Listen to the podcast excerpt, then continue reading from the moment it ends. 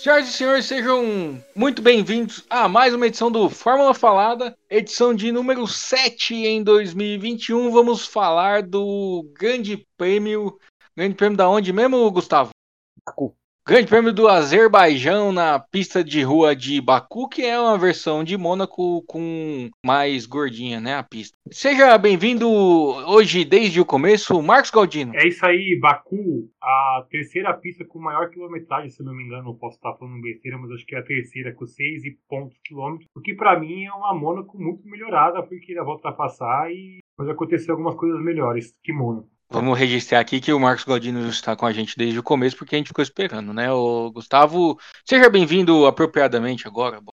Boa noite, bom dia, boa tarde para todo mundo que está nos escutando. Caraca, quase que não sai, hein? É, infelizmente, o nosso querido Galdino está com um problema de memória recente. A gente vai recomendar ele para assistir Procurando Dory. Filme muito bom pra quem tem perda de memória. Eu ia falar que ele precisa comer peixe. Você falou que pra ele assistir o peixe. Mas o importante é o peixe na memória da pessoa. O peixe, ele tem uma memória, Edmur, que ela é muito importante pra vida dele. É, ele precisa lembrar como é que nada, né? Exatamente. Como é que ele respira debaixo d'água também. É, isso é, isso é mais importante. Eu posso esquecer muitas coisas, mas eu jamais vou esquecer de ler os meus mais de cinquenta e-mails que eu recebo todos os dias. Mas por que não? Porque ele pode perder o emprego, né? É, exatamente, eu não posso perder meu emprego. Eu achei que tinha alguma... não sei, né? Mas o Galdino, agora, olha só, veio a calhar esse seu problema de memória. E a gente tá falando aqui, mas não é brincadeira, o Galdino, ele marcou o horário pra entrar aqui no programa e ele mesmo esqueceu. Mas, o Galdino, você esqueceria de ligar os freios do seu carro? Cara, mas aquilo do Hamilton foi diferente, né? Eu acho que aquele que ele fez, acho que eu, já, que eu faria também, cara, algumas vezes. Não, mas você faria? É, porque, na verdade, ele, ele apertou o botão se precisar, né?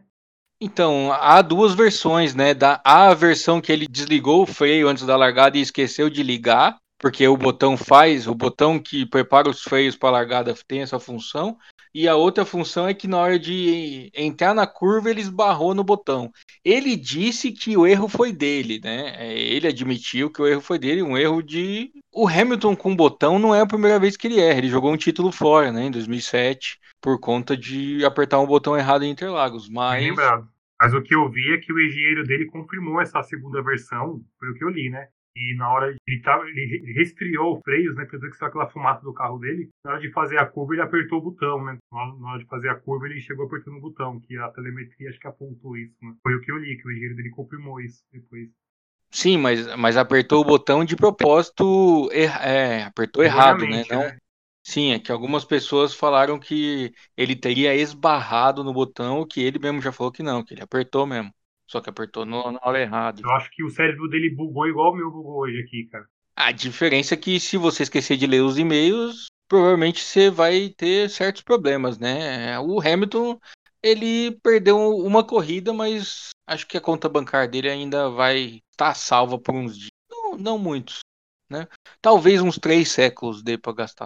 É, cara, mas assim... Foi uma manobra que, tipo, chamou a atenção. Eu, eu pensei que você ia falar isso, juro que eu pensei, né? Que a gente tava comentando no grupo. Eu não vou esconder, já não escondo mais de ninguém, que eu tô torcendo francamente muito pelo Hamilton, né? Quando ele teve aquela relargada, eu comentei no grupo, eu falei assim, mano, só falta o Hamilton passar e ganhar a corrida. É, foi o inferno astral do Verstappen lá nas nuvens, né? Mas foi bem isso, cara. O santo do Verstappen também é bom, cara. É, foi uma bela secada que você deu no Hamilton. Mas eu acho que o Verstappen secou mais. Ah, sem dúvida. Eu confesso que eu não tenho nada contra, a gente já conversou muito disso entre o Hamilton e o Verstappen, eu espero que o Hamilton ganhe. Mas pro campeonato, em termos de levar emoção pro fim do campeonato, foi muito bom, porque ele ia meter vinte pontos de diferença e aí é só administrar, a gente sabe como é que o Hamilton funciona. Então eu acho que pro campeonato foi muito bom que ele tenha saído também, e não só pra corrida, e aí a gente vai falar disso aqui. Eu queria saber a opinião de vocês sobre como foi a corrida, mas para mim a corrida ela teve três voltas de corrida mesmo. Comparado com os outros grandes prêmios do Azerbaijão dos outros anos, eu acho que essa foi uma edição até três voltas pro fim, mais fraquinha. Ah, eu, eu não sei se foi tanto assim, mas eu concordo com você. Não sei se foi assim, tanto pro final, assim. Eu acho que aquela batida do Ocon lá já, já me deu uma acordada, que eu confesso que eu tava já... Tava lutando pra ficar acordado, né? Mas foi melhor que Mônaco, pelo menos isso. Ah, sim. Sem dúvida. Gustavo, o que, que você achou? A corrida, eu achei a corrida legal, que assim, até a batida ali do Stroll tava uma corrida, né, triste. A gente não tinha muita coisa pra fazer, até que a gente descobriu que os pneus estavam em frangalhos. E é estranho, né, porque nem as vibrações que eles falaram, que eles haviam citado lá na Inglaterra, teve dessa vez. Então, é, é bom quando pega assim, a pessoa de surpresa. A pessoa tá no meio da reta, roda, acaba a corrida pra ela. Eu prefiro assim do que quando ela já sabe que ela vai se lascar. E outro ponto de surpresa, não teve as vibrações e Baku não tem curva de alta, né? Apesar de ter longas retas, não tem uma grande curva, tem uma, mas não é uma curva de muita pressão aerodinâmica, como era em Indianápolis, quando aconteceu aquela confusão da Michelin, só seis carros correram, né? Não tem, não tem essa mesma questão. Então foi realmente muito surpreendente, especialmente considerando, começou o ano com a Pirelli falando, a gente vai mudar nossas regras, a gente vai colocar pneus mais resistentes para que não aconteçam as mesmas coisas que aconteceram ano passado, que tinha pneus explodindo para tudo que é lado. Então isso não vai mais acontecer, a gente vai dar ali uma validade, né, para o pneu, que as equipes têm que seguir, o pneu, cada tipo de pneu tem tantas voltas que você não pode ultrapassar. Eles estavam muito dentro dessa validade, né, para chamar... Eu que estou chamando assim. E mesmo assim aconteceu isso tudo. Né? Com o Stroll e com o Verstappen. E aí com o Verstappen a corrida ficou. Especialmente porque teve a largada parada. E aí levou todo mundo para disputa de novo. O Vettel fez uma baita de uma largada. Já vinha fazendo uma corrida boa. Enfim, eu acho que deu uma emoção no final. porque Até porque estava caminhando para uma dobradinha da Red Bull. O Hamilton em terceiro ia ser isso aí também. Eu ia fazer o um comentário que eu vi um post da, da Juliane Perazzoli do, da Band, que eu achei bem, bem engraçado que ela comentou, porque na hora que o... Porque assim, o Verstappen deu uma baita de uma porrada com a corrida ganha, né? Então ele ficou muito puto. E o legal do, do Verstappen, ele não, não esconde muito o que ele sente, né? Ele demonstra, ele fala mesmo. Ele ficou muito puto, ele ficou enlouquecido. Aí ela comentou que, meu, nem parecia, depois da corrida, nem parecia que ele estava tão puto como ele ficou, porque falou que o avião dele podia esperar o Ricardo, ofereceu carona pro Vettel, que ele estava todo paz e amor depois da corrida, que, era, que foi, virou outra pessoa, né?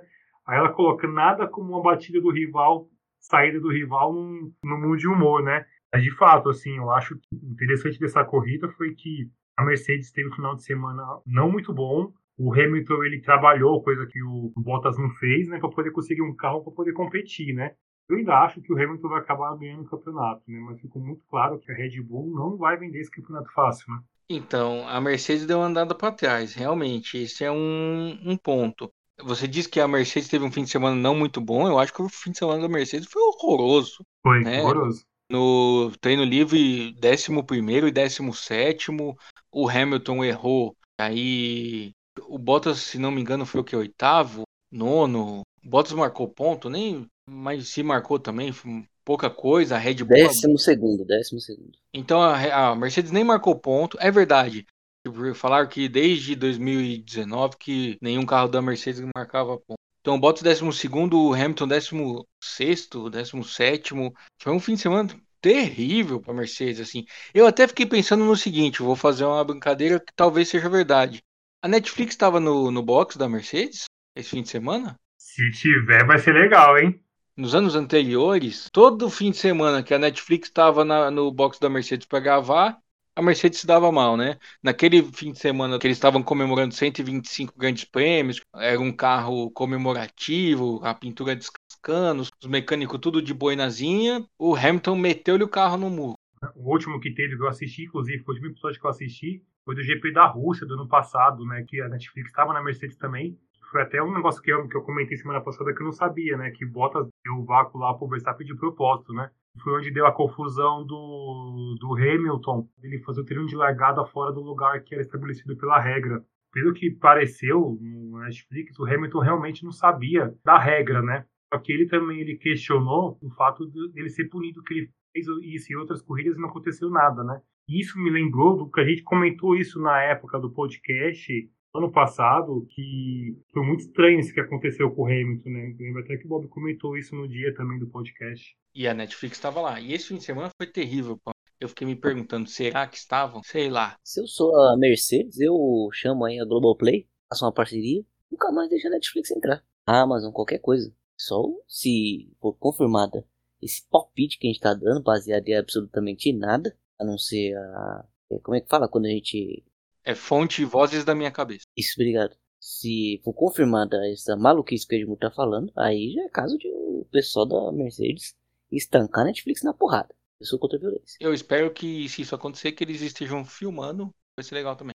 Mas vamos lá. Falando da corrida, o Galdino falou que tava lutando pra ficar acordado. Eu também. Mas eu perdi a luta durante a corrida. Eu dormi algumas vezes. Acordei de vez quando o Verstappen bateu, com o Sérgio Maurício gritando descontrolado na minha televisão, que eu achei uma falta de respeito, considerando que eu estava dormindo. Se ele está dentro da minha sala, ele devia saber que eu estava dormindo. Mas ao mesmo tempo serviu para que eu pudesse ver o acidente, né? Senão eu não teria visto, eu ia dormindo provavelmente até agora, que eu estava com sono mesmo. É, as pessoas que dormem até dez horas da manhã, elas são mal interpretadas pela sociedade. E, então, pois é. No meu caso, já era quase onze, né? Tudo bem, dez, dez e meia, onze, duas horas da tarde. E a gente é mal interpretado. Eu concordo com você. Não, e sem contar o seguinte, aí deu bandeira vermelha, e quanto mais demora, me causa um problema em casa, porque, né, aumenta o risco também de quem divide o apartamento comigo aqui acordar, né, e aí falar, mas você ainda tá assistindo a corrida? E aí isso dá problemas de relacionamento. A partir do seu problema também, viu? É, eu também passei por isso. Não, mas isso aí, Edmur, que é, o horário da T V, ele é regulado, né, que tá ali seguir as regras. Que você também não é bobo. Tomar um cascudão de graça. Então, fica aí o recado pra F I A. Pra acelerar a bandeira vermelha, né? Que a bandeira vermelha não pode demorar trinta, quarenta minutos. Que a gente tem nossa saúde a zelar. Exatamente, trinta, quarenta minutos pra limpar a pista. Vou eu demorar quarenta minutos pra limpar a casa aqui pra ver se eu não tomo com a bandeirada vermelha na cabeça. Eu confesso que eu achei estranho também, viu? Tempo que demorou, mas eu acho que pode ter sido palpite, né? Coisa da minha cabeça. Eles estavam decidindo se era seguro continuar com aqueles pneus ou não, né? Mas daí acabou acontecendo aquilo de eles trocarem todos os pneus. Até falar sobre isso, porque ontem no grupo eu fiz uma tradução errada. Só explicando para quem tá ouvindo, ontem na, na transmissão da Band mostrou o Christian Horner já com a bandeira vermelha parada, e eles traduziram o rádio do Christian Horner falando com a F I A, dizendo que achava que a F I A deveria aproveitar a bandeira vermelha e trocar o pneu de todos os carros, porque... eles acharam que estava perigoso, né? A gente até comentou isso, falou que achou que foi um fair play muito grande do Bull, foi uma atitude bem legal. Eu ouvi o, o original de novo depois e foi mais legal ainda, porque o áudio entrou atrasado. Então, o que, que aconteceu no tempo real? Os carros estão no, atrás do safety car, depois da batida, e aí o Christian Horner entra e fala assim, Michael... eu sei que você tá ocupado, mas eu preciso falar com você. Daí entra um assistente do Michael e fala, ah, aqui é o fulano de tal, ele não, não dá pra ele falar agora, mas depois a gente conversa. E aí, achando que ele vai falar justamente, reclamar de alguma coisa, de batida e tal. Daí o Christian Horner só fala assim, não, é o seguinte, a gente não teve nenhum aviso de que o pneu ia estourar, nenhuma vibração. Eu pensando o seguinte, o Sérgio Pérez tá em primeiro, faltando duas voltas com o safety car. Pra Red Bull acabou a corrida. O Pérez ganhou. Ele não precisa colocar a corrida dele em risco. E aí o Horner vai e fala o seguinte. Eu acho que vocês deveriam considerar uma bandeira vermelha e dar a oportunidade de todos os pilotos trocarem de pneu porque está perigoso. Ou seja, ele colocou a vitória dele em risco pensando na segurança de todos os outros pilotos. Por exemplo, já passou de setenta e cinco por cento da corrida, ele podia ter falado o seguinte, olha, tá perigoso com esses pneus, eu sugiro que vocês encerrem a prova. Mas não, ele sugere algo completamente desportivo. Dê a chance de todo mundo trocar o pneu, fica todo mundo seguro e volta a ter prova. Para, interrompe a prova. Eu achei isso sensacional. É, é o mínimo, né? Porque, é, mas hoje em dia a gente tá, infelizmente, acostumado com a desonestidade. Aí quando a gente vê uma atitude honesta, a gente fica surpreso e feliz. É, não devia. Mas é assim que tem sido, então foi uma surpresa boa num mundo que é a Fórmula um, que é conhecido como o clube de piranha, que um quer comer o outro. Eu achei muito legal. Sinceramente, eu fiquei surpreso, até pelos últimos episódios da, da Netflix que eu tô vendo, eu fiquei realmente surpreso, porque não é muito de acordo com o que tá passando na série também, né? Mas, assim, eu achei bacana também, porque realmente, ele, se o cara ele se parasse a corrida ali, ele sairia muito prejudicado mesmo. Ele seria beneficiado, na verdade, né? São pontos que podem decidir o campeonato, né? Porque é, tá uma briga acirrada. Verstappen, Hamilton, agora o Pérez se colocando como um segundo piloto de fato na Red Bull. pode ser os pontos que decidiriam ali o campeonato. E ele, mesmo assim, eu também achei genial a, a coragem, a hombridade que ele teve de falar, ó, dá uma bandeira vermelha aí e faz todo mundo relargar com pneus novos. Você vê que como boas atitudes são recompensadas, né? Porque aí ele fez isso tudo. Se não tivesse acontecido nada, acontecido nada disso, o Pérez ia ganhar a prova, o Hamilton em segundo, e ia meter ele dezessete pontos de vantagem em cima do Max. Daí aconteceu tudo isso, o Hamilton rodou e o campeonato continuou na liderança da Red Bull, e a Red Bull ainda meteu aí vinte e cinco pontos na liderança do construtor. É, verdade. É, Edmur, aproveitando que você tocou nesse assunto construtores aí, uma pergunta para vocês dois. De zero a dez, vocês acham que a chance do Bottas não terminar essa temporada como piloto da Mercedes?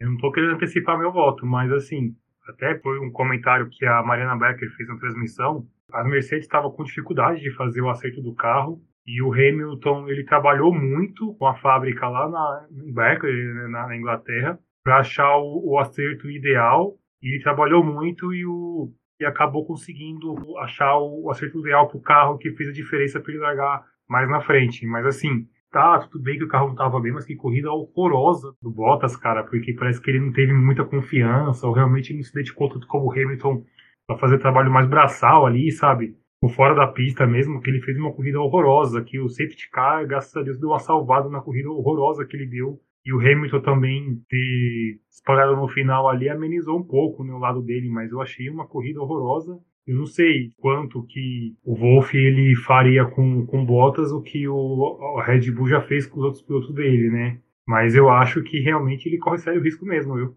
Mas de zero a dez? zero a dez? Eu acho que... até o fim do ano. Não sei, cara, acho que o cinco, mano. Acho que eu vou, vou ficar meio que em cima do bolo. Porque pra dois mil e vinte e dois eu acho que é dez, né? É, dois mil e vinte e dois não tem como. Seria uma surpresa muito grande, né? Eu acho a probabilidade baixa, porque a Mercedes tem esse no meio do ano. Então daria ali um dois, um três, um três, vai. Acho muito... Você tem razão, porque eu acho que a Mercedes não arriscaria colocar um piloto agora para poder... ele que não conhece o carro, que porque ele tem dificuldades de somar pontos para a equipe, né? Que está muito ameaçado pela Red Bull nos construtores. Embora que o Russell, ele... ano passado, quando ele, ele entrou, ele não ganhou a corrida por erro da equipe, né? Mas assim, esquentando, né? Essa é possível... a gente só tá discutindo isso aqui porque o desempenho recente do Bottas, ele é lamentável. No Azerbaijão aí, mas não é que ele foi mal. Foi ridículo. Ele conseguiu tomar passão do Giovinazzi, tomar sufoco do Russell ali durante um tempo. Uma corrida deprimente do Bottas. Pô, ele tá é, num nível que... para Mercedes, o campeonato de construtores está extremamente arriscado, porque dessa vez a Red Bull tem um segundo piloto e a Mercedes deixou de ter. Exatamente.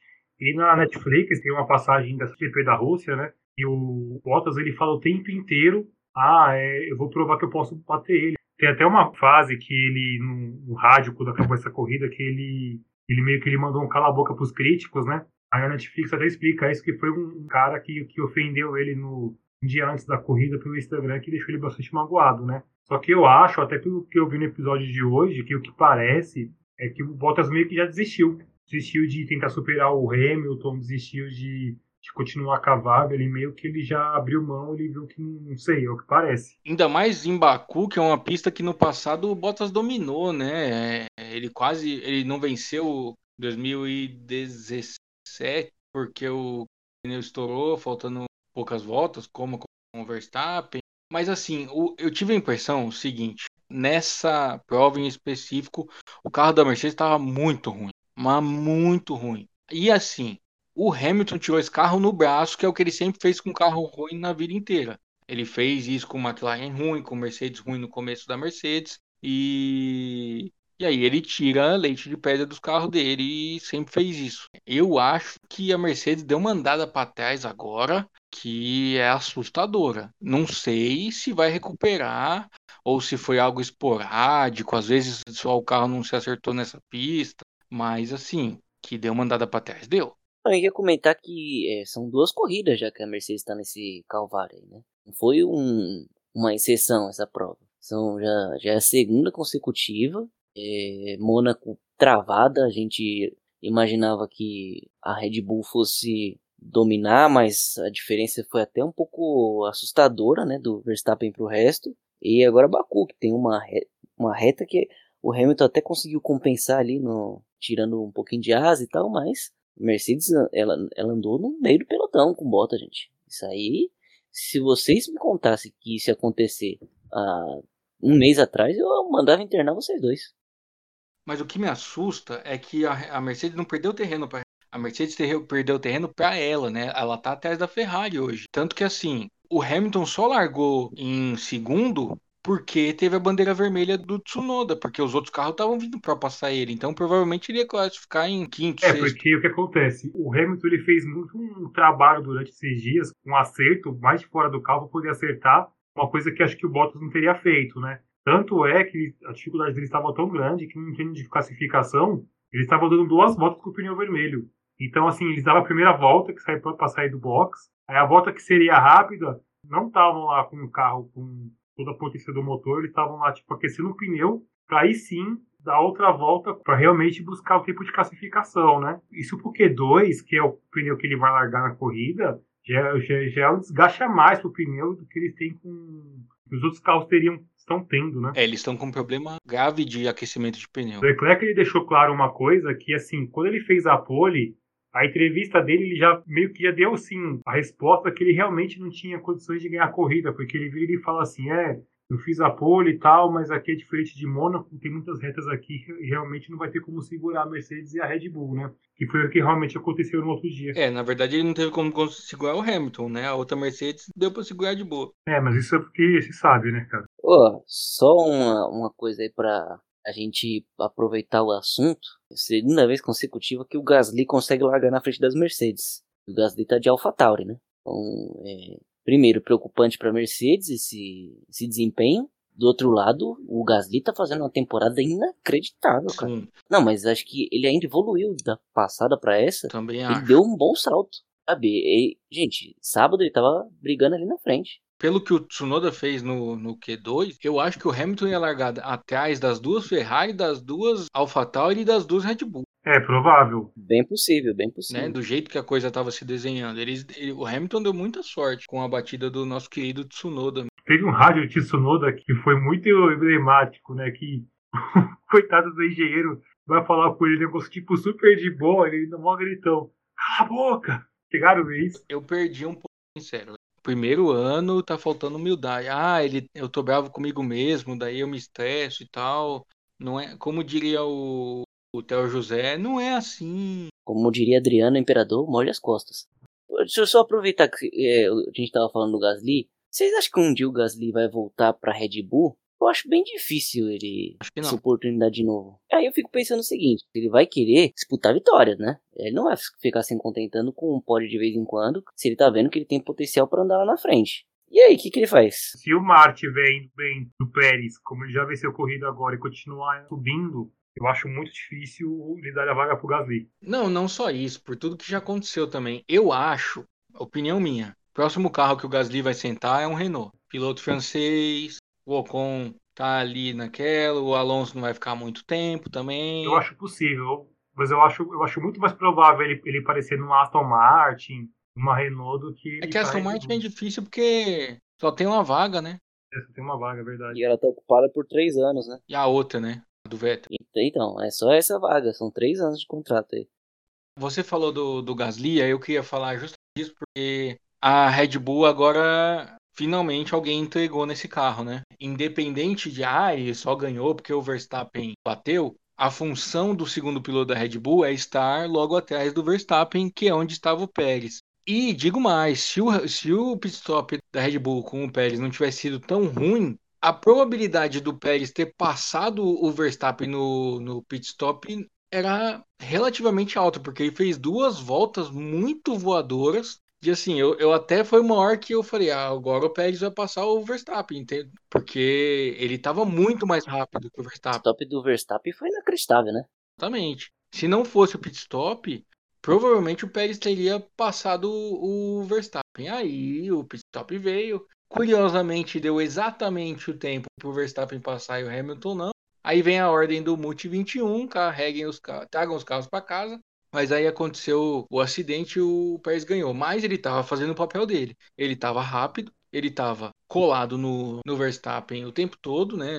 Se não estava ali embutido na caixa de câmbio, né, como não tem que estar tá mesmo, porque ele não está disputando posição, mas ele estava marcando a distância, estava ali um, dois segundos atrás o tempo todo. O Verstappen não abriu uma distância absurda, botou uma semana, dominou completamente o pé, né? E, e em seis provas, Pérez fez o que finalmente ninguém fazia desde que o Ricardo saiu da Red Bull, né? O, o Gasly não fez em momento nenhum, seu meio ano de Red Bull, que teve muito te- pouco tempo também, e o Albon não fez em um ano e meio, que é marcar de perto o, o Verstappen. Mas será, Bob, que o que estava faltando para a Red Bull não era um piloto experiente para poder aguentar a pressão? Porque pelo que parece ali da, da Red Bull, eles não estão interessados em saber se o piloto é novo ou não. O cara tem que chegar lá, aguentar a pressão, aguentar o tranco, igual fez o Verstappen, que o Verstappen ali na Red Bull é somente pro Hamilton Marco, né? O Verstappen é referência para tudo, né? E tem que aguentar a pressão, que talvez seja isso que o Gasly e o Albon não souberam lidar, com a pressão da equipe, sem muito apoio ali da, do, dos chefões da,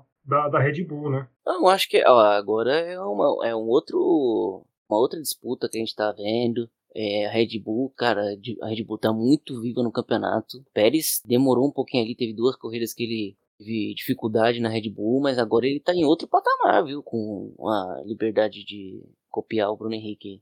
É, agora ele ganhou, agora ele, ele marcou muito bem o Hamilton, ele andou muito bem na frente do Hamilton e em nenhum momento pareceu que o Hamilton ia passar ele. É, verdade. E ele só teve um vacilo que foi na relargada ali que o Hamilton tinha tomado a ponta dele. Mas deu sorte que o, o Hamilton errou e passou direto, enfim.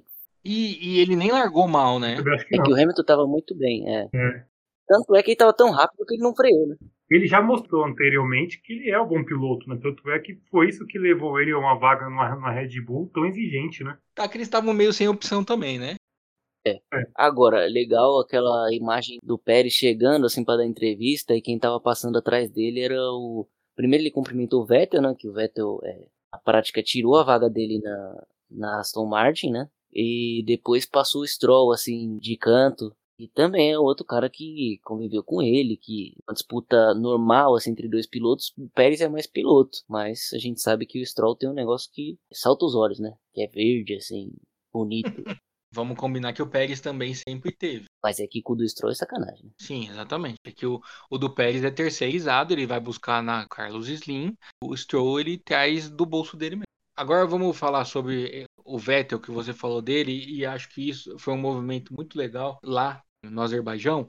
Foi ver como as pessoas gostam do Vettel, né? É um cara gente boa, pelo, pelo, pelo que parece. Não, né? Ele estava em terceiro, atrás do Hamilton, né, no safety car, o Verstappen acabou de bater, e aí a Mercedes, em vez de comemorar nas redes sociais que o, que o Hamilton estava assumindo a liderança do campeonato, postou, o Vettel tá indo pro pódio. Eu falei, cara, vocês estão comemorando o, o piloto que nunca correu de Mercedes, é alemão como uma marca, enfim, mas... E aí as outras equipes também, ó, oh, o Vettel, não sei o quê, vê o respeito dos outros pilotos, dos outros pilotos indo comemorar com ele, isso foi bem legal. Mais legal ainda é eu admitir aqui que eu tava errado, que eu falei no primeiro programa aqui que tinha dado pro Vettel, e eu quero aqui falar que eu sou um idiota, e se vocês acreditaram em mim, bem feito pra vocês, que eu tô avisando aqui desde que esse programa começou que não é pra ficar acreditando no que a gente fala. A gente é sensacionalista. É, o Edmur, agora... Apanhou muito o Vettel para chegar nessa posição aí, hein? Legal ver que ele conseguiu, que ele é apaixonado pelo que ele faz, esse cara. Na Fórmula dois ele fica lá assistindo os caras correrem, vai dar uma olhadinha, foi comemorar com o Pérez a vitória do, do Pérez quando o Pérez saiu do carro. Muito legal ver que, tomara que, você vê como que são as coisas, né? Um quinto lugar em Mônaco e o cara já chegou com outra, outra áurea para o Azerbaijão, já foi uma corrida espetacular do Vettel. Muito, muito, fazia muito. Muito, muito tempo que eu não vi o Vettel dar esse, dar esse show. É um quinto lugar em Mônaco e, e o fato de ele ter saído do espremedor de carne humana que é a Ferrari. É, e aliás, que passão lindo que ele deu no Leclerc, hein, cara? Ultrapassagem linda que ele deu no Leclerc, assim. No Gasly também. É, também. No Gasly também. É que no Leclerc é simbólico, né? É, então, porque foi o cara que bateu nele dois anos, ele foi lá e falou assim, toma... Sabe? E o cara fez a pole. Foi um dibre, né? Eu acho que o, o Vettel, pareceu, ele recuperou a tesão dele de correr, sabe? Tava visivelmente muito feliz e concentrado, que quando parou ali com a bandeira vermelha, ele não saiu do carro. E foi muito legal ver o Vettel, ele sendo, voltando a ser o que ele não era desde dois mil e dezoito, quando ele bateu lá na, na, na Alemanha, né? Eu vou confessar que eu torci pro Hamilton e pro Pérez bater e o Vettel ganhar a corrida. Nossa senhora, seria histórico, hein? É, só rapidinho fazendo um adendo aqui assim, porque quem largou, relargou muito bem foi o Alonso, hein? Corrida, de repente. Eu não tô entendendo que ele tá rindo. Alto assim, até chega me ofende. Mas é... Puta, eu não tava mutado, cara. Opinião baseada apenas em fatos. Não, assim, eu até entendo a risada, mas o comentário não deixa de estar certo. Então, é que eu quero rir junto. Ao mesmo tempo, eu sei que o Alonso fez uma boa relargada de verdade. E o pior de tudo, ele fez uma boa relargada e passou o Tsunoda ainda. Passou o Richardo. Ri agora. Desculpa, Gustavo, eu esqueci de mutar aqui. Esse aí é outro que eu queria falar. Eu acho que tá fazendo um caminho contrário do Vettel, né? Parece que ele se entregou. Ricardo. Foi desanimadão, triste. Eu acho que ele acabou errando realmente de trocar a, a Renault pela McLaren, porque ele, ele teve uma dificuldade quando ele começou na Renault, mas logo ele se afumou ali, ele ficou bem, ele, ele chegou a ser pódio ano passado, ele estava numa evolução, aí de repente ele já estava evoluindo, porque ele estava com a equipe que ele estava evoluindo, ele meio que parece que ele não tem paciência de esperar, que foi até o que ele demonstrou na Netflix lá, né? E ele resolveu mudar de equipe, né? E... E aí parece que realmente o caldo entornou lá e ele, não sei, eu, eu acho que ele realmente ele cometeu ali um erro de ter trocado de equipe ali. Eu acho que é o seguinte, alguém chegou nele e falou assim, Ricardo, ano que vem você vai correr com o Alonso. Daí ele pensou assim, eu já passei o que eu passei com o Verstappen, que era um moleque, imagina o inferno que esse cara vai fazer na minha cabeça, eu tô fora. E tem outra coisa aí, será que o, o Ricardo também não ficou meio abalado assim por ele não ter sido cogitado para vaga na Ferrari? E ter levado o Sainz? Pois é, às vezes eu acho que também tem esse peso. O que acontece, ele falou na Netflix que ele negociou com a McLaren na mesma época que ele estava negociando com a Renault, mas ele preferiu a Renault. Ele foi cogitado na Ferrari e eu acho que o fato dele não ir foi o que pode ter desanimado ele. Ô Galdino, eu tenho uma pergunta para você, quando você ganha cada vez você fala Netflix? Nada. Tá fazendo o merchan, tá não, Gustavo? Acho que ele tá ganhando um por fora. Você tá sendo patrocinado, né, Galdinho? Não, não é, porque eu acho que os episódios da Netflix passaram muita coisa ali de bastidores que realmente eu não tinha visto em lugar nenhum, entendeu? Essa relação do Ricardo, do, do, do Bottas, realmente eu não tinha noção só de bastidores, assim, sabe, de como tava, né? Então eu achei bem interessante isso. Porque eles têm essa vantagem que só eles, porque as equipes sabem que só vai sair um ano depois. Tanto que na primeira temporada tem uma cena do Stroll, que eles estão falando da mudança dele, ele olha pro lado e fala assim, ué, mas eu não posso anunciar ainda que eu mudei, e alguém dá um toque, ele só vai no ar quando a temporada... Do... É bom, que como é o nome daquele filme lá do, do James Hunt, com Rush. Lauda? Rush. Esse filme é bom também, é Netflix? Tinha, pelo menos, não sei se ainda tá no catálogo. Esse daí é bem legal, aproveitando que a gente já tá fazendo propaganda de graça mesmo, de colocar, fazer um documentário nosso. É, mas eu espero não pegar fogo. O Rush, pra mim, é o melhor filme de Fórmula um que eu já vi. O Rush é o, é o único filme de Fórmula um que eu já vi. Então ele é o melhor e é o pior também. É, ele tá nos extremos. A gente pode até fazer propaganda dos outros streamings, se tiver conteúdo de Fórmula um. Mas aí a gente precisa assinar e como a gente não tem assinatura, a gente vai ficar falando só do Netflix. É que a Netflix tem exclusividade, né? Ah, não, mas não da Dare to Survive. Digo de outras coisas. Ah, sim, claro. Bom, tá, segmento aqui.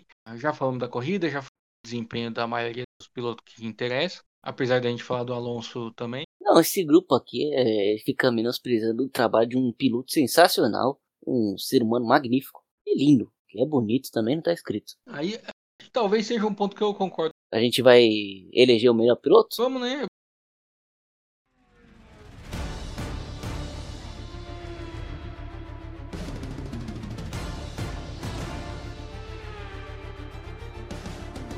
Vamos dar nota pra corrida, vamos pros nossos prêmios. Falar da Fórmula dois também. E falar da Fórmula dois. Vamos falar da Fórmula dois, então cancela a vinheta das notas, ô editor. Vamos falar da Fórmula dois. Gustavo, traz a Fórmula dois pra gente. Ah, boa corrida no Azerbaijão. Também alguns probleminhas durante a corrida aí. Muita gente achou o muro. O Rui Vipes venceu. O nosso querido Drugovich foi em décimo lugar. É, foi bem... esquisito, não sei dizer se foi. Que corrida que você assistiu?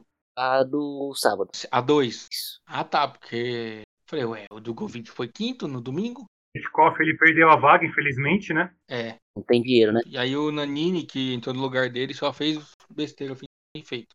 Brincadeira, a gente não tá desejando mal de ninguém aqui. As corridas de sábado foram boas, a corrida de domingo foi muito boa. E a corrida de domingo, eu, eu acho o seguinte, a Fórmula dois, tá, você tem que ensinar os pilotos e tal, mas tá dando umas punições meio nada a ver. O Dan Tickton, que é um piloto que já não conta muito com a minha simpatia, foi punido e ele passou a corrida inteira reclamando da punição. No caso dele, tava certo. Ele causou um acidente triplo. E o Dan Tickton, a gente sabe, é aquele piloto que foi banido do automobilismo inglês de, por duas temporadas por ter ultrapassado todo mundo durante o safety car só para bater no outro cara. E ele é um piloto que ele continua não sendo o cara mais limpo. Eu não sei como é que continuam dando carro para esse cara. Ah, ele é um piloto talentoso, é um piloto rápido. Ele teve chances na Super Fórmula, não foi bem. Teve chances na Fórmula dois, não foi bem. Esse ano ele tá com um carro que parece que ele se acertou e tá tendo bons resultados. Mas mesmo assim, olha...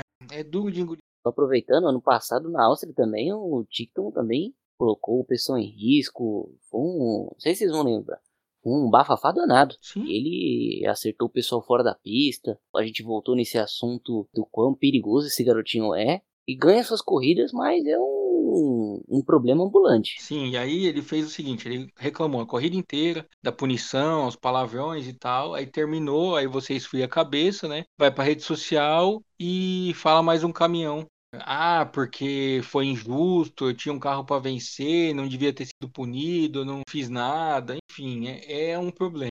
Não sei, não sei o que vai ser da carreira desse mundo. Mas a corrida, o Gustavo tem razão, as corridas foram boas, e, o, e mas falando das punições erradas, o Drugovich tomou uma punição no, na primeira corrida completamente sem sentido. Foi terminar em décimo quinto porque tomou uma punição de, sei lá, o que que ele... Ah, causou uma colisão, sabe? Não, não deu em nada, foi uma disputa de posição limpa, enfim.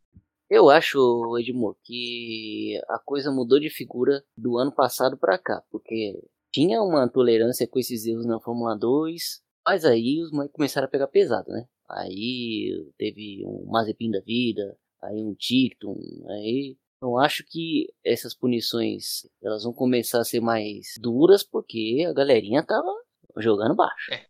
Não sei se eu concordo, tá? Que aí você acaba pagando pelo erro dos bocós. Mas eu imagino que seja isso. Galdino assistiu a Fórmula dois? Não, cara, não assisti. Eu até ao comecinho da Fórmula um perdi um pouquinho do começo. Vi que assisti depois, mas eu não assisti realmente. Então vamos agora sim com a vinheta das notas da corrida para o Grande Prêmio do Azerbaijão.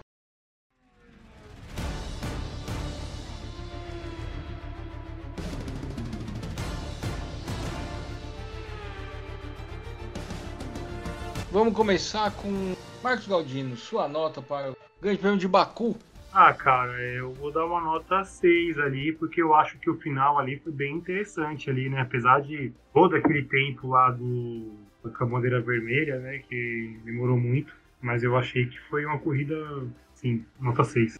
Gustavo Lopes. Vou com o Marcos, corrida foi meio chata ali durante um bom abobo, parte do tempo, mas o finalzinho foi extremamente... emocionante. Então, nota seis para passar de ano. Tirar uma média aí, que foi uma corrida nota quatro, nove. No final, vai dar um seis. A matemática não é meu forte, vai ficar seis, vai ficar seis para todo mundo. Vamos de piloto do dia, Gustavo Lopes. Ah, difícil, hein, Edmur? O, os três primeiros ali, qualquer um dos três que ganhasse, estaria bem dado o prêmio. Eu vou ter que escolher um só. Vou escolher... Cara, é difícil. Porque assim, o Pérez, a gente já espera que o Pérez ande ali na frente. A história do Vettel nesse G P me emocionou mais. Então vou votar no Vettel. Marcos Galdino? Eu concordo com o Gustavo aí. Só tá, muita gente tá comentando lá, ah, porque o Pérez ganhou, porque o Verstappen bateu, porque essa, aquilo, outro. Mas, cara, assim, o Pérez ganhou porque ele fez a corrida inteira pra estar ali, com, pra ser quem batesse na frente, ele ganha a corrida. Então, assim... ele fez para merecer também estar ali, né? Então, assim, eu vou votar no Vettel, porque eu achei a ultrapassagem que ele fez, assim, lembrou o Vettel de antigamente, e bom, mas vou citar aqui também o Gasly e o, e o Pérez, que também mereceriam, mas meu voto hoje vai pro Vettel. Muito bem, eu vou fazer uma honrosa aqui com salvas ao Fernando Alonso, que fez uma bela prova. Vou deixar também meu voto no Vettel, não tem como não ser... Eu nem vi a mesma dificuldade que vocês viram. Para mim era o Vettel desde o começo, porque ele fez uma prova muito boa, com um carro muito mais limitado que os rivais. Não foi nenhum momento que é cotado para isso. E já ia terminar numa quarta belíssima. Então, pela segunda semana seguida, o nosso piloto do dia é o alemão Sebastian Vettel. Verdade. Parabéns, Vettel. Só a segunda semana não, né? Porque semana passada foi a... o Hélio Castro Neves, porque foi Indy e não teve Fórmula um.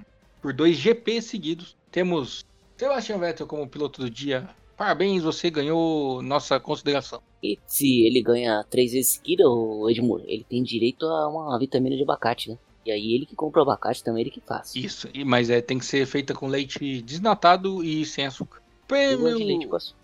Mas você não é piloto de Fórmula um. Não, você não ah, precisa, é, perdão, desculpa. Você não precisa estar com, em forma para caber no carro. A gente tem essas vantagens de sermos meros mortais. O Vettel não. É porque você é bem magrinho também, né, Gustavo? É, eu consigo entrar num carro de Fórmula um tranquilo. É, então. Até sobra espaço. Dá pra entrar, mas se vacilar, dá pra entrar outra pessoa. Ah, só um pouquinho, né?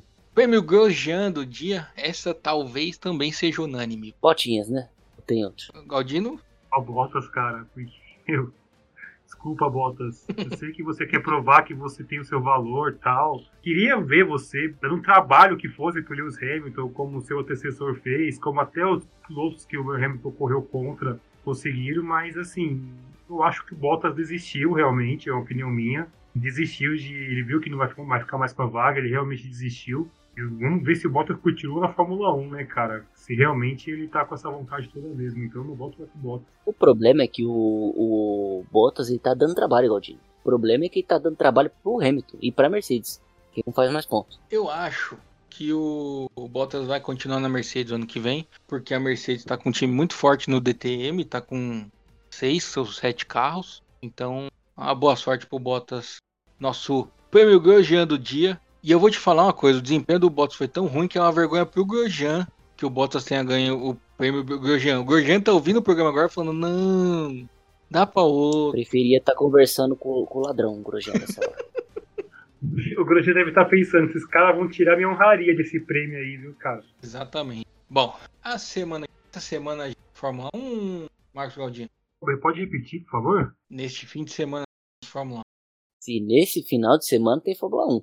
É, esse grupo tá com problema de comunicação. O que tá acontecendo? Agora eu vi, nós, nós vamos ter no dia, na verdade no dia vinte de junho, daqui a duas semanas, né, o grande prêmio da França. Então, você tava achando que tinha corrida ruim e tal, aquela coisa toda, vem aí a França, meu amigão. Calma, Marcos, que dia treze de junho tem Canadá. Ou essa daqui foi adiada? Não, não, não, Canadá foi, Canadá foi adiado. Então, tudo bem, então sabia que tinha acontecido alguma coisa. vinte de junho, vocês se preparem pra gente ficar aqui revoltado e xingando todo mundo por causa desse circuito horroroso que construíram. Então, eu vou voltar naquele ponto. As corridas Fórmula dois, Fórmula quatro são, né, que a Fórmula um não se encaixa no empurricão. E talvez seja a hora de coloca em manicures, em outro lugar. Pô, é. Tem Mônaco, que é esquina da... A gente já fala isso aqui há muito tempo. A gente já é contra esse G P antes dele existir. Também. Se você se botassem Brita no lugar daquelas faixas azul, que já me já começa aqui a assistir G P de Porricar, já me dá uma certa labirintite, porque eu, eu não consigo ver o traçado que o cara tem que fazer. Imagina pilotar. Isso aí você tem razão. O cara que pintou aquele negócio de azul lá, a gente tinha que cinco minutinhos de paulada dele. Deve ser os Blumen Group da Team. Aí, hoje isso aqui tá só os patrocinadores, hein? Não parece que eles saíram rolando ali? Ou, ou parece que eles pegaram aquela, aquela fita de dor muscular, sabe? E foram passando na... Kinésio. Pelo amor de Deus, tem nada a ver. É ruim mesmo. Então é isso, gente. Semana que vem não tem nem Indy, nem Fórmula um, nem Fórmula E. E não tem porque a gente vir falar com vocês também, porque a gente não tá vindo nem quando tem corrida, imagina quando não tem. Mas já que não tem motivo pra gente vir, é capaz que a gente venha. Então, fique esperto que se a gente vier, vai ter programa. Se a gente não vier, aí não vai ter. Não é não, Gustavo? O mais legal, exatamente, é você gerar essa expectativa da dúvida. Às vezes a pessoa tá esperando que tem programa e a gente simplesmente some, finge que nada aconteceu. Às vezes também a pessoa não tá esperando e tama na cara dela um programa dedicado a falar de automobilismo. Mas, ô Galdino, aí também é otimismo nosso achar que tem alguém esperando que a gente faça o programa, né? É, assim, a gente acha que sim, né, cara? A gente, pô, a gente pode ter aí uma, um total de três fãs, né? E a Ângela, a Ângela e a Carol, né? E olha lá, hein? É, a Ângela daqui parou de escutar porque eu acho que a gente tava brincando muito. E aí também agora corre o risco de eu ter que chamar ela de novo pra escutar. Vou ter que chamar a atenção. Aqui eu tive problemas também, que a Carol começou a estudar para a prova e acho que ela tem que se dedicar ou estuda ou escuta a gente. E parece que financeiramente escutar a gente não tá dando muito para ela. Ô Edmur, mas se a Carol quiser, a gente pode fazer um podcast. Qual que é o tema das provas aí? Mestrado em odontologia. Ah, isso aí a gente tem muito conhecimento também. Dor de dente eu já tive muita na vida. Pois é, a gente pode fazer um podcast aqui dedicado a é, pilotos com problemas dentários. E aí ela escuta e aproveita pra estudar pra prova. Pior que esses dias eu tava assistindo o Drive to Survive e aí ela ficou olhando lá falando... Nossa, mas o dente do Huckenberg é muito paterno. Sério? É. E tinha uma outra imagem de algum... Quem era outro piloto? Que tinha os dentes tudo torto no começo... Ah, o Ricardo. O Ricardo, no começo da carreira, tinha os dentes tudo torto. Aí depois corta pra ele com a cena já de aparelho. Aí depois, ah, agora sim. Mas aí a Thaís do Big Brother ajudou, né? Oi? A Thaís do Big Brother ajudou, né? Ajudou quem? Ricardo? O Ricardo. Por quê? Não tem essa história que o Ricardo... Foi a Sara. Sara. Ah, foi a Sara, pensei que era a Thaís. Eu não faço a menor ideia do que esses dois estão falando. É porque teve uma... Tem umas brasileiras aí que às vezes dá uns... Pega uns pilotos aí, né? Teve uma cantora famosa, que eu não vou falar o nome, partinho com o Hamilton aqui em Interlagos. Teve também essa pessoa do Big Brother aí, a Sara, que deu uns beijos lá no Ricardo. E, e ele falou que a Thaís teria ajudado o Ricardo porque a Thaís é dentista.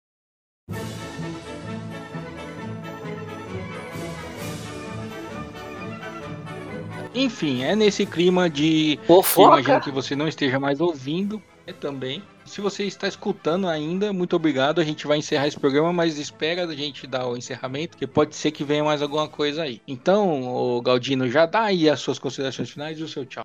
É, foi legal ali a corrida, eu gostei do finalzinho ali. Baku realmente é uma pista de rua melhor que Mônaco, né? Vamos ver, né, gente? Parece que o campeonato esse ano vai ser definido com cem pontos na frente pro Hamilton com os outros campeonatos, né? Então, a gente vai ter muita coisa pra comentar no podcast aqui até o final do ano, então vou ter que comentar, gente. Boa noite. Gustavo Lopes, suas considerações finais? Ô, oh, Dimor, aproveitando que a gente tava falando de casal agora há pouco, muito bonito aí nas redes sociais o, o Verstappen com a Kelly Piquet. Parece que o namoro engrenou, pra tristeza do Kivet. Mas enfim, é... boa semana pra vocês. Se vocês nos escutaram até agora, parabéns. Vocês são verdadeiros guerreiros. Melhor que o, que o Bottas. Se você nos escutou até agora, muitíssimo obrigado. Dessa vez mais obrigado do que sempre, porque dessa vez a gente se superou. Vou agradecer aqui o Fábio, que tenho certeza que tá escutando até agora, porque ele tá editando. Então, parabéns, Fábio. Muito obrigado por não nos abandonar. Daqui duas semanas eu a gente tá de volta. Vai ser difícil ele voltar. Deixa esse recado. Exatamente. Daqui duas semanas nós três estamos de volta. Esperamos que o Fábio também. Sugiro, já que a gente não deve voltar antes, que vocês separem seus dois episódios preferidos do Fórmula Falada para você escutar durante o Grande Prêmio de Paul Ricard, que certamente vai ser mais animado do que ficar só assistindo a Fórmula um. E se a gente quiser também, a gente coloca o podcast de dois mil e dezenove pra tocar na, no Grande Prêmio, pra gente não ficar se estressando também. Que vai ser a mesma coisa também. Exatamente. Muito obrigado por ter nos aguentado até agora. Nos falamos daqui duas semanas pra falar de Fórmula. Até a próxima. Tchau! Tchau! Que isso? Assim que eu gosto. Ânimo.